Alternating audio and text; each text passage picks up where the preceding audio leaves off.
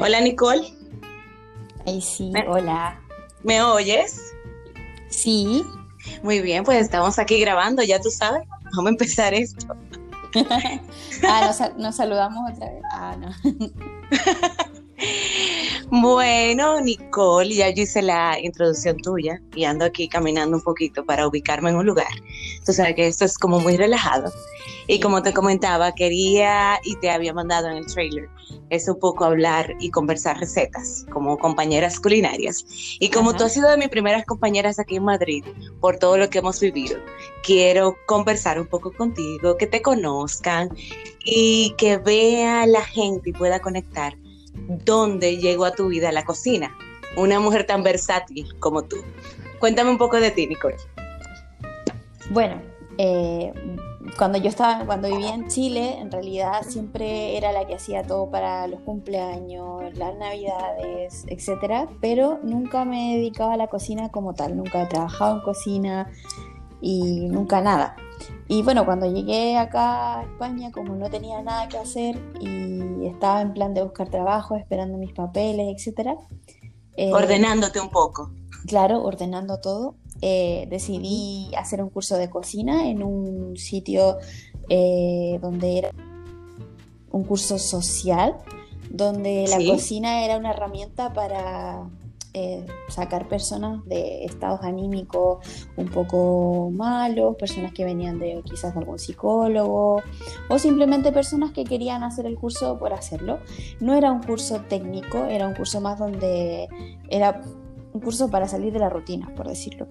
Cuando entré, cuando entré a ese curso conocí personas de diferentes países, diferentes nacionalidades y sobre todo personas que tenían una situación súper difícil en su vida y lo que hacía la cocina era eh, unir de, de, cierta manera a todos los que estábamos ahí y en el fondo olvidar un poco lo que, lo que pasaba afuera. Es un poco como una terapia, que es lo que yo veo que la cocina puede lograr con mucha gente. Es relajarte, es conectarte con lo básico y también compartir lo que tienes dentro a través de un alimento, de una creación. Exacto. Entonces, bueno, ahí fue donde le tomé amor a la cocina, porque antes me gustaba, pero ese curso hizo que le tomara amor, cariño, o sea, que me gustara cocinar y me hiciera me sentía bien. Hasta el día de hoy me siento bien cuando cocino. Eh, de repente estoy súper cansada, llego súper tarde, pero igual tengo tiempo de cocinar y, me hace sentir bien.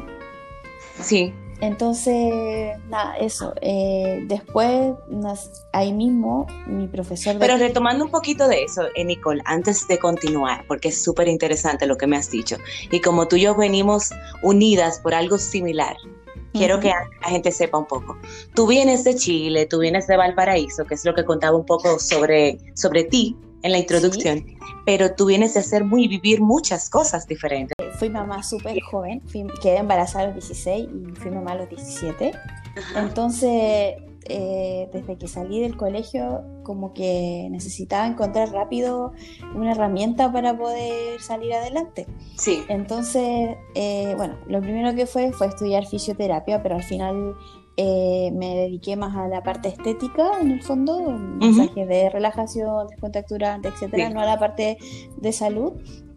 Después de eso, puse, una, puse un spa súper joven, puse un spa, oh, bueno. Nicole. Sí, puse un spa que era un spa de sustentable, de reciclaje. Eh, me conseguí en un puerto de Valparaíso una cantidad de pallets. Eh, bueno, era todo de pallets de madera, etcétera. Tengo una foto de eso también, te la puedo mostrar. me la puedes compartir, sí, claro. Sí, y bueno, ese momento, la verdad, eh, de mi vida fue bueno, aprendí algo, pero después pasó que como no sabía llevar una empresa, como era tan joven y todo, más que todo me estafaron y, lo perdí todo. Me quedé con las camillas, me quedé con, con muchas cosas que me ayudaron para venirme para acá porque finalmente a lo largo de la vida vendí cosas y me vine. Y yo recuerdo que tú comentaste, creo que en la última clase que tú y yo compartimos, que tu sueño era venir a España y tú lo habías decretado en algún momento de tu vida, que tú venías para acá y no sabías cómo. Porque yo cuando pequeña viví acá, viví en Barcelona y yo yo quería volver, pero quedé embarazada. Entonces yo dije que cuando mi hija estuviese grande, como 12, 13 años, yo iba a volver que sea como sea, iba a volver. Y bueno, así fue, cuando mi hija tenía 12 años, llegué acá y lo, decreté, me, tardé 12 años, pero lo logré. Claro. Eh, bueno, después de, como te decía, de eso del tema del spa, eh, como quedé tan desilusionada del fondo de, dejé de hacer masaje, dejé de hacer todo, pero como que odié eso en algún momento, pero porque me frustré mucho. Porque eh, algo no malo, una experiencia que tú no esperabas para no decir mal. Claro, entonces ahí em, eh, entré a trabajar en la universidad y me di cuenta que me gustaba el marketing mucho, que me gustaba mucho el marketing. Entonces, ¿qué lo que hice? Fue especializarme en cosas de, no estudiar una carrera de cinco años de marketing, pero sí hacer cursos y todo. Entonces ahí hice cursos de community manager, de redes sociales, eh, de aplicaciones móviles, etc. Eh, hice un curso intensivo de, de bueno, de, de Office y así. Entonces, bueno, ahí me puse a estudiar eso y mientras estudiaba eso estaba trabajando de croupier. Eh, ahí... Cuenta bien qué es croupier, yo creo que la gente se va a quedar en... cuando tú cuentas. El croupier es el, el, bueno, el jugador de la mesa de, de un casino. Eh, yo personalmente jugaba eh, póker y blackjack, eh, draw poker y bueno, era la encargada de barajar el mazo, repartir, jugar con los clientes, etc. Y ese trabajo, bueno, también me enseñó muchas cosas, sobre todo lo que es la vida eh, de la hostelería y la vida nocturna también, sobre todo. Es un trabajo súper eh, súper bueno, que trae muchas cosas buenas, pero también eh, la vida nocturna tiene consigo otras muy malas también. Sí, otras oscuras como ella misma. Exacto, como la droga, la gente, etcétera. Pero bueno, a mí, para mí fue un trabajo súper entretenido, aprendí algo nuevo que nunca pensé que iba a trabajar y eh, eso. Y también aparte de eso, eh, trabajé de garzona para eh, unos, unas piñas, las piñas donde se hace el vino. trabajaba para eventos. Para poder entender todos. ¿Cómo, perdona? ¿Qué es Garzona? Para que todos entendamos. Ah, eh, Garzona. Eh, eh, ay, lo que atiende las ¿Cuál es la función? Tranquila, dime. Lo que atiende las mesas, el, ¿cómo se llama aquí en España? El... ¿Que, la mesera? Sí, mesera, claro. O sea, Pero aquí.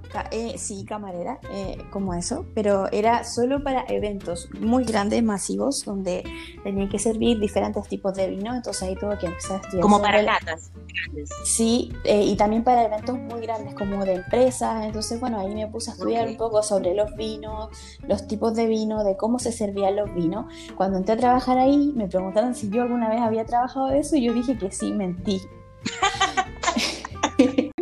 Entonces, porque es que pagaban muy bien, entonces yo quería de verdad, era como, sí, sí he trabajado, pero era mentira. Y cuando iba en el bus, camino al trabajo, me sentía un miedo porque en realidad no sabía nada, iba leyendo en internet, pero tampoco sabía bien lo que tenía que hacer. Así que, bueno, había un metre, que ¿sabes lo que es el metre? Sí. Ah, sí, había un metre que era el encargado como de todo y le dije la verdad. Le dije, ¿sabes qué? La verdad en esto, pero quiero trabajar, entonces quiero aprender. Me dijo, vale, me pescó, me llevó a una mesa, me puso un montón de copas, un montón de vino y me dijo, te me dijo, te voy a explicar lo básico súper rápido. En 10 minutos me explicó lo básico y me dijo, tú solo mira a tus compañeros y vas a aprender.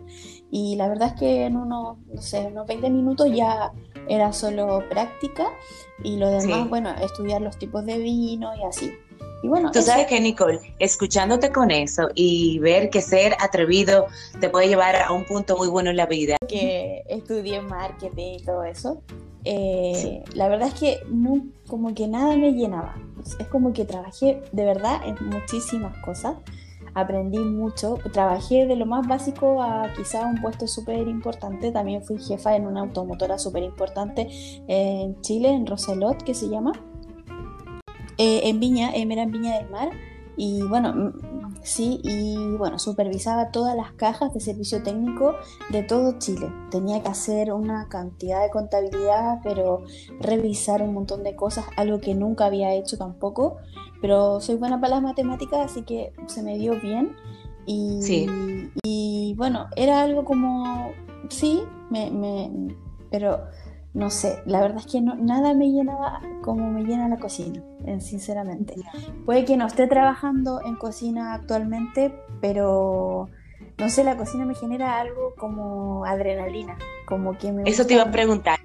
Si te digo cocina, ¿con qué tú conectas? ¿Qué tu cuerpo siente? ¿Qué tú sientes? Si te digo cocina. Sí, como, como adrenalina, porque te genera como pensar en tantas cosas como en colores, en sabores, en, no sé, es como un, yo creo que un todo, pero me genera como eso, la, como que me dan ganas de aprender cosas.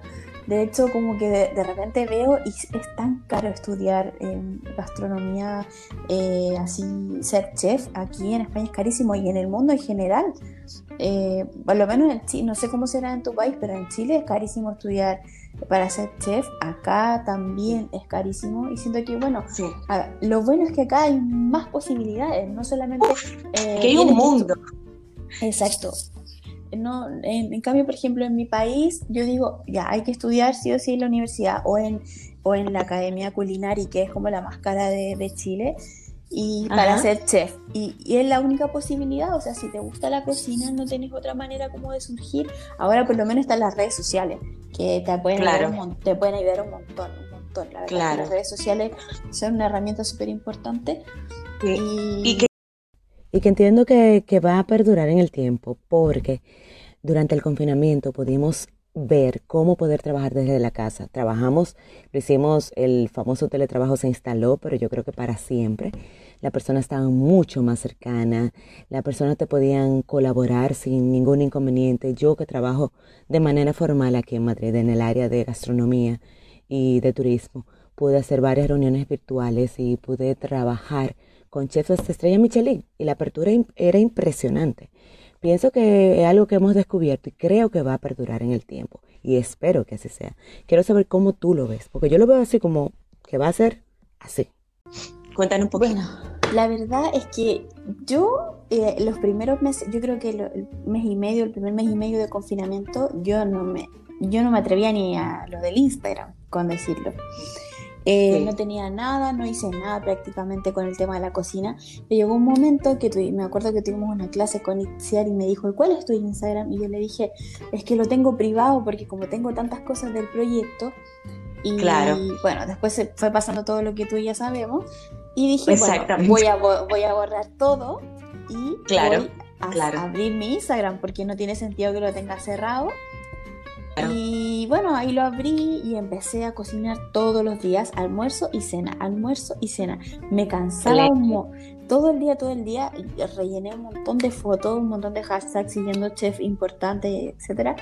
Y bueno, en un mes eh, tuve como mil y algo de seguidores y, y súper bien, súper bien, la verdad, tengo harta interacción. Eh, intenté hacer comidas como bien multiculturales de varios países, buscar recetas, hablar con personas, etcétera, y funcionó bien, funcionó bien, la verdad. Eh, me he dado cuenta que, que por lo menos las personas que están trabajando con nosotros eh, efectivamente comparten sus conocimientos, no solamente culinarios, sino que también mucho más allá de ellos, como el chef que nos está haciendo clase y que nos dijo, escuchen podcast, eh, eh, nutra la mente, porque es súper importante también, súper importante, o sea, eh, yo creo que de eso se trata, como de, compartir tus conocimientos, de compartir tu vida, tu experiencia. Claro, y no ser, claro, conectar, no ser una persona cerrada, porque, bueno, es verdad que hay chefs que son así, que son súper cerrados, que no comparten sus conocimientos, pero bueno, yo creo que como en las circunstancias que estamos y como está cambiando la vida, no, no podemos ser así, o sea, tenemos que ser abiertos, tenemos que ser diferentes. Yo creo que lo primordial para ahora salir adelante, porque no sabemos nada, todo es incertidumbre total. Eh, abrir ahora un emprendimiento puede ser lo mejor de la vida, pero no sabemos si en dos meses vamos a volver a estar confinados, no sabemos nada. Entonces, es mucha eh, incertidumbre. yo yo pienso que, que ese apoyo, ese tirar para adelante, y aunque un día tú tengas el ánimo bajito, tenga yo, lo tenga otras personas de las que están en el proyecto, siempre seguimos, pero que eso se extrapole a donde tú vayas a trabajar definitivamente, a tu emprendimiento, a tu casa.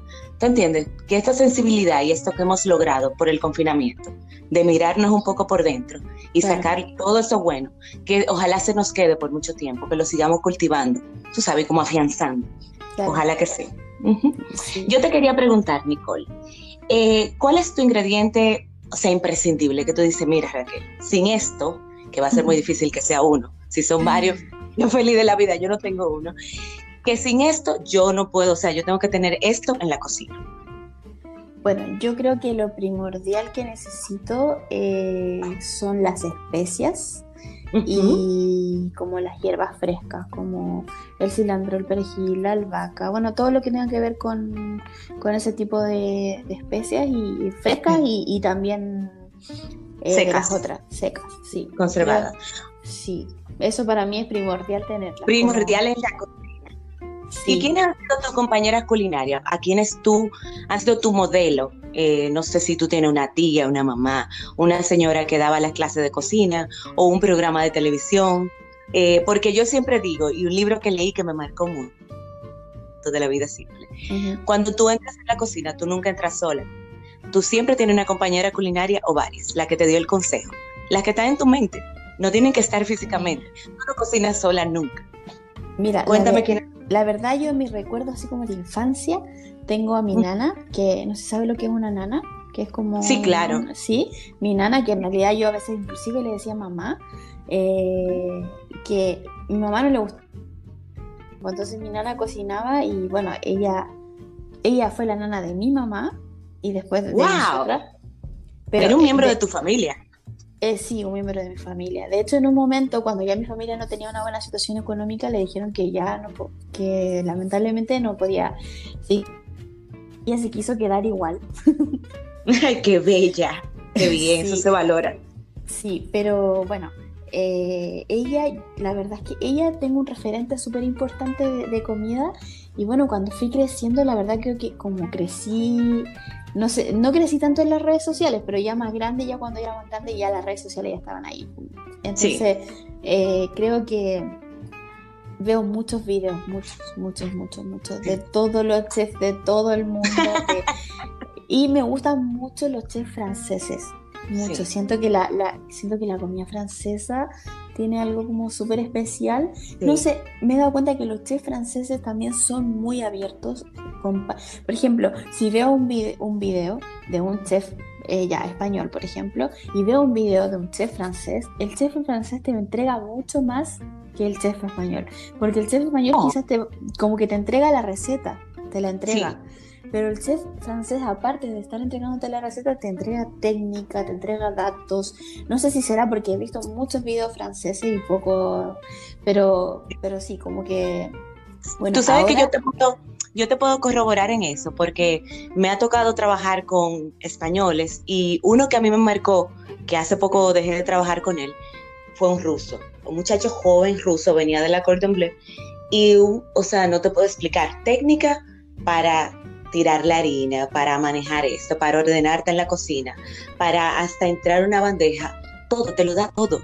Y si tú le mencionas el nombre, por ejemplo, yo le decía la grechka, que es algo que yo consumí eh, porque tengo amigos rusos, y es un cereal que a mí me fascina ya él te contaba una historia de cuando él vivía en Ucrania. Y entonces, o sea, pero tú te quedabas embobada, uno que disfruta tanto la cocina y los ingredientes, o sea, sí conecté con eso, sí te lo digo, con el español me pasó como a ti, mira que no lo había analizado, muy bien. Sí, porque es como que te dicen, mira, eh, vamos a hacer un pie, por ejemplo. Y el pie tiene esto, esto y esto y esto, y vamos a juntar así, tantos gramos, bla, bla, bla, y como que te puede decir alguna técnica, pero en cambio como que he visto a los franceses y dicen, bueno, este pie era del antiguo no sé cuánto, de la abuela tanto, y este ingrediente es súper Sí, y es como, ay, qué emocionante. Porque, porque la comida tiene una historia finalmente. Claro. Tiene una historia y te llama mucho más la atención. Es como, ay, qué lindo. Eso me encanta, me encanta a mí. ¿Cuál es tu plato estrella, Nicole? O sea, ¿cuál es? Esa soy yo. Cuando Nicole hace eso, esa es Nicole. Mi plato estrella es tan difícil porque creo que aún estoy en descubrimiento de eso. En el descubrimiento que. Siento que aún estoy en descubrimiento pero mm, es que últimamente he hecho como platos de diferentes países. He intentado eh, replicarlo de la mejor manera. Obviamente, algunos lo he intentado modificar. Y, sí. Pero he intentado como respetar mucho el ingrediente básico. Por ejemplo, las comidas marroquíes que he hecho. Eh, he tratado de ver varias, como varias cocineras marroquí para ver que varias coincidan, en qué coinciden, y eso es lo que, eso es lo que tomo y eso es lo que, lo que hago. Pero la verdad es que de momento siento que no tengo un plato estrella. Siento que aún estoy en, en ese descubrimiento. Ya. Pues mira, volviendo a los chefs, porque ya sé que tu referente en cocina es tu nana y va a ser tu nana, pero los chefs que te han movido, que han sido los franceses, ¿tú tienes alguno que nos recomiende para seguir en las redes, para poder ver un video, si tienes algún nombre ahí pensado? Eh, a ver. De esas pues recetas tuyas provenzales, no sé, parisinas, lo que tú hayas visto. Mm, ¿Cuál les podría recomendar? Ay, o cualquiera, no tiene que ser francés. Te digo francés porque me has contado cómo te ha movido interiormente, porque cuentas sus historias y te llevan a ese punto, pero cualquiera de los chefs que ahora en cuarentena te tocaron, ¿entiendes? Claro. Mira, la verdad es que hubieron varios chefs que, en cuarentena como que me tocaron bastante, que lo, bueno, lo, sigo en mi Instagram. Eh, sí. Pero hay uno que se llama... Eh, Déjame buscarlo, lo estoy buscando de hecho para... Sí, no, tranquila, no te preocupes. Y el fotógrafo de, de comida, ¿te acuerdas? Uno que tú tenías buenísimo también, si lo tienes. Si no lo tienes ahora, no importa, porque la gente sabe que esto es una conversación muy trivial y relajada. Y si no, tú me lo pasas por WhatsApp y yo lo voy a integrar a la foto de tu receta. Sí, mira, porque tengo unos tres chefs que son súper buenos y también el de fotografía te los puedo pasar y ahí tú lo dejas en el, para que después lo puedan buscar, obviamente. No hay problema, yo se lo pongo lo necesario. Ya, genial. Ok, una cosa, Nicole, que ya vamos cerrando un poco esto y me ha encantado hablar contigo y estoy muy contenta porque tú eres mi primera invitada formal, que no es mexicana, que mm, agradezco tanto a la vida que nos puso como en el camino, que aunque no nos vemos día, día a día ni nada, pero cuando nos vemos como que conectamos muy bien y que la cocina nos encanta y nos ha unido y que nos ha permitido la vida en esta tanta gente maravillosa a través del proyecto que algún día contaremos. Entonces, algún día. algún día, no sabemos cómo va a terminar esto. Pero yo quería que tú nos regalaras, antes de que tú nos dieras tu receta, tres tips eh, como anfitriona y como cocinera tres tips que tú dirías, mira, si vas a recibir a alguien, yo te recomiendo tal cosa. O si vas a cocinar, yo te recomiendo tal y tal cosa. Que guardes esto así, que almacenes aquí, un truco tal. No sé, hacemos en Chile tal cosa. Te ayudo para que se te abra un poco como el camino. para, qué, circunstancias, ponte tú? Para, si vas a recibir unos amigos, dices tú. Digo yo como anfitriona y como cocinera. Si como anfitriona, si vas a recibir unos amigos, puede ser, o una familia, o no sé, tu pareja, lo que tú entiendas. Y como cocinera, si tienes algunos tips que nos puedes regalar. Ya, mira, como anfitriona, la verdad, yo soy, me encanta, me, es que me encanta la decoración aparte. Entonces, me preocupo mucho de que, de los colores, como que de, de, hacer comidas para todos, porque por ejemplo, ahora hay muchas personas vegetarianas y veganas, entonces mi familia también lo hay, entonces yo me preocupo mucho de hacer comida para todos para todo O sea, que tu tip sería que tú desarrolles un menú, lo vayas trabajando, no desarrollándolo, pero contemplando esos invitados que tú tienes. Si hay alguien que tenga tema con lactosa, algún tipo de alergia, al tanino para no servirle vino, o sea, por ahí va la súper importante porque al final no saca nada con hacer un tremendo banquete que después va a quedar ahí, que a veces pasa, que uno hace mucha comida, hace muchas cosas y ahí queda. Porque claro, hay gente que no puede comer de eso, hay gente que no le gusta simplemente. Y la idea de ser un buen anfitrión es hacer algo que a la gente le guste y que lo disfrute, obviamente. Excelente. Entonces, creo que ese es un tip súper importante. Y no solamente con la familia, con todos, yo creo. Claro, respetando a todos. Claro que sí. Un siguiente tip eh, un siguiente tips. bueno, lo que te dije de, los colores, me gusta. siento que la, comida también llama mucho la atención por la, por la vista, entonces siento que es súper importante que si voy a hacer una comida, sea ordenada, que tenga colores, que, llame la atención. Si voy a hacer un picoteo, que sea un picoteo bonito, con muy pocas cosas se puede hacer algo súper bonito. Claro. Creo que también eso es súper importante.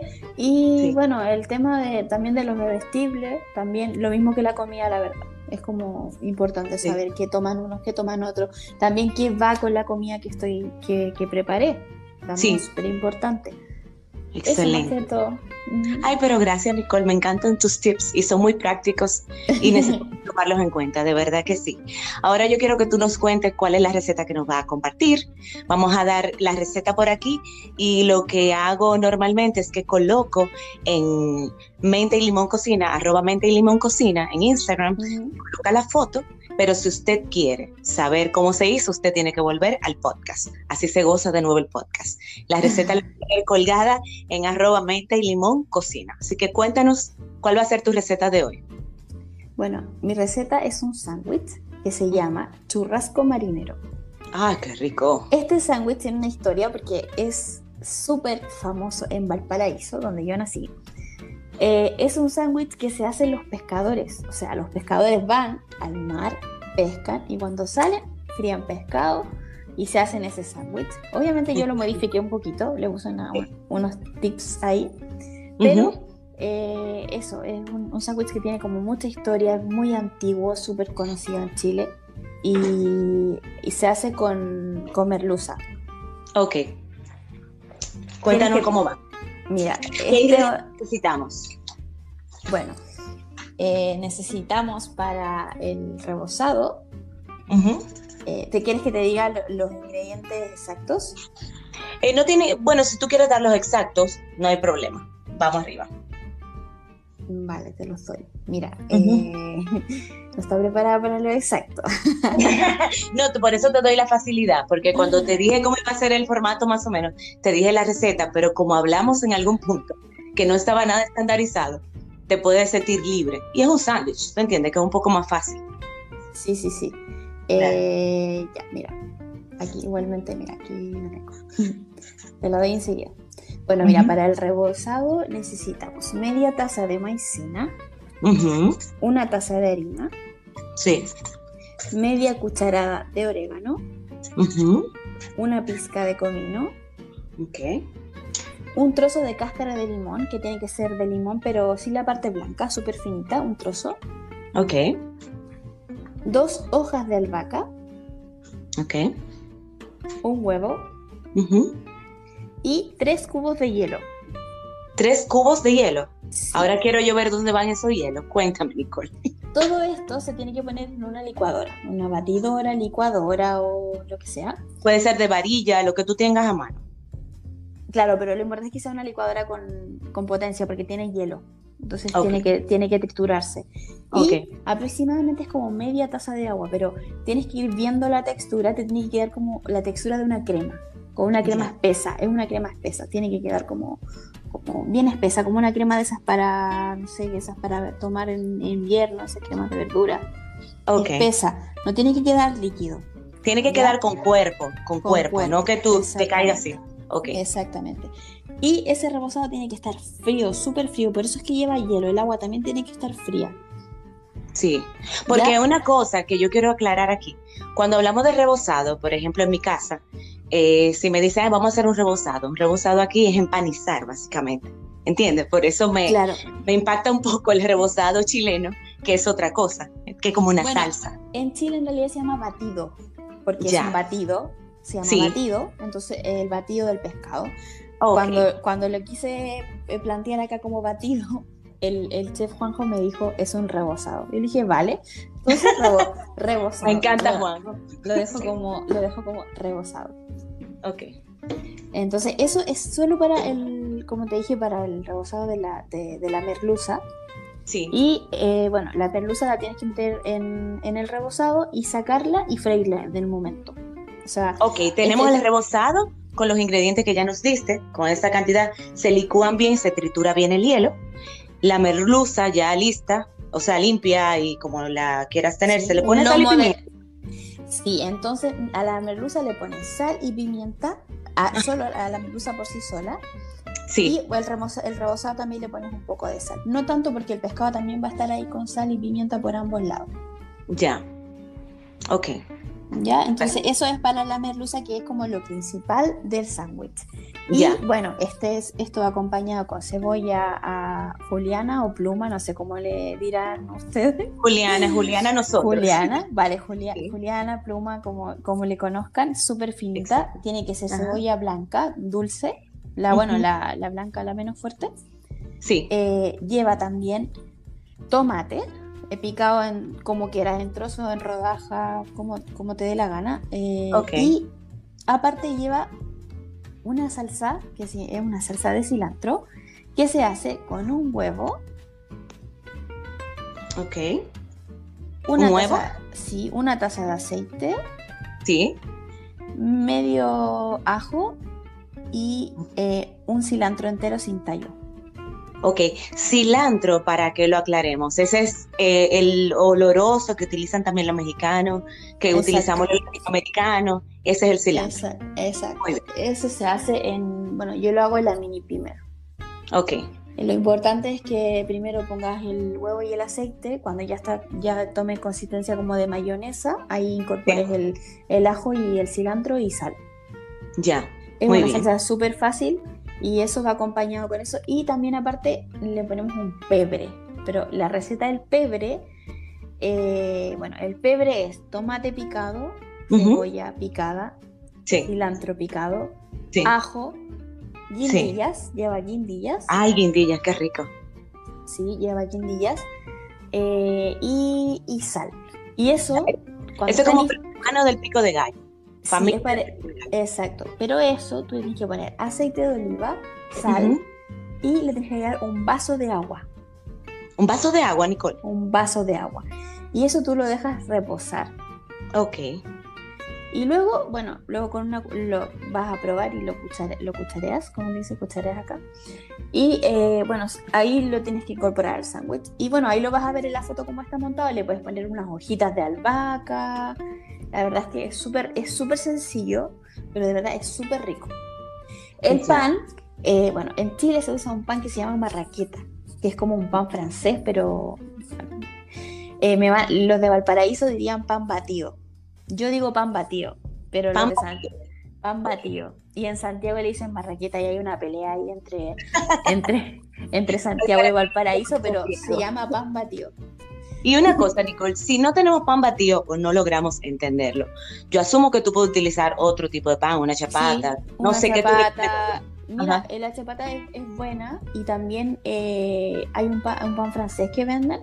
Lo importante es que sea crujiente, que sea crujiente. Y que sostenga la salsa, yo entiendo. Y que sostenga la salsa, exactamente. No sea un tipo bimbo que puede hacer hasta un gallego de este español bueno, así fuerte. Sí, no, no puede ser un pan bimbo ni nada, eso tiene que ser un pan potente, crujiente. Hay unos panes con, inclusive con semillas de zapallo que venden, cualquier pan, el que, el que quiera. Súper bien, sigue contando. No, no, no, y eso, y eso es el sándwich general, es súper fácil, como te digo, lleva el pebre, lleva la salsa, la merluza, y aparte lleva un poco más de tomate. Ahora, como le pones tomate al pebre, tampoco es necesario ponerle el tomate, pero es que el sándwich en sí lleva tomate y cebolla, nada más. Lo que yo le agregué fue el pebre y la salsa de cilantro. Excelente, o sea, siéntanse libres de modificar, ¿verdad, Nicole? De ajustar sabores, de montar como entiendan. Van a ver qué bella la foto que me mandó Nicole, que van a querer hacerlo. Súper fácil, son ingredientes que tenemos todos normalmente o que lo podemos comprar casi todos, lo tenemos. Eh, o sea, la receta es muy asequible. Me gusta mucho la merluza porque la merluza es bastante versátil a tener como poco sabor. Tú puedes jugar mucho el rebozado batido, como le llamen en el país que sea, es súper rico, la verdad. En Chile solo lo hacen con, bueno, el, que hacen ahí en la, eh, saliendo del mar, los pescadores, lleva harina y, agua a veces y un huevo y pum, listo. Y a veces ni huevo, harina y agua y a, veces le echan una cerveza también al, oh, de como, como líquido y queda súper rico igual. Pero bueno, yo lo hice así, le hice unas modificaciones con hojitas de albahaca y cáscaras de limón y la verdad es que es súper rico. Y bueno, ojalá lo puedan hacer y lo importante siempre es que esté helado. Este rebozado es como el de los japoneses. Lo que hacen los japoneses cuando hacen el tempura es que tiene que estar heladísimo para que quede crujiente. Así rico, sabroso. y así como siempre digo, nos comparten la receta y las fotos y la vamos a colgar también y vamos a taggear a Nicole. Y cuando Nicole esté más lista con algo que tiene por ahí, lo vamos a colgar en la página para que la sigan también a él. ¿De acuerdo, Nicole? De acuerdo. ¿Y ¿Qué te parece? Una para, para, para, hablar de los vinos y de las copas y de todo. Por favor, nos queda pendiente. ¿Qué te ha parecido la conversación, Nicole? No, súper, súper entretenida. Me encantó. Qué bueno, qué bueno. Pues te mando un abrazo y qué bueno que pudimos lograrlo hoy y qué bueno que podemos compartir de Chile, de República Dominicana, desde Madrid para el mundo. Así que un abrazote. Sí, un abrazo, Raquel. Gracias a ti por todo. Gracias a ti, Nicole. Un beso.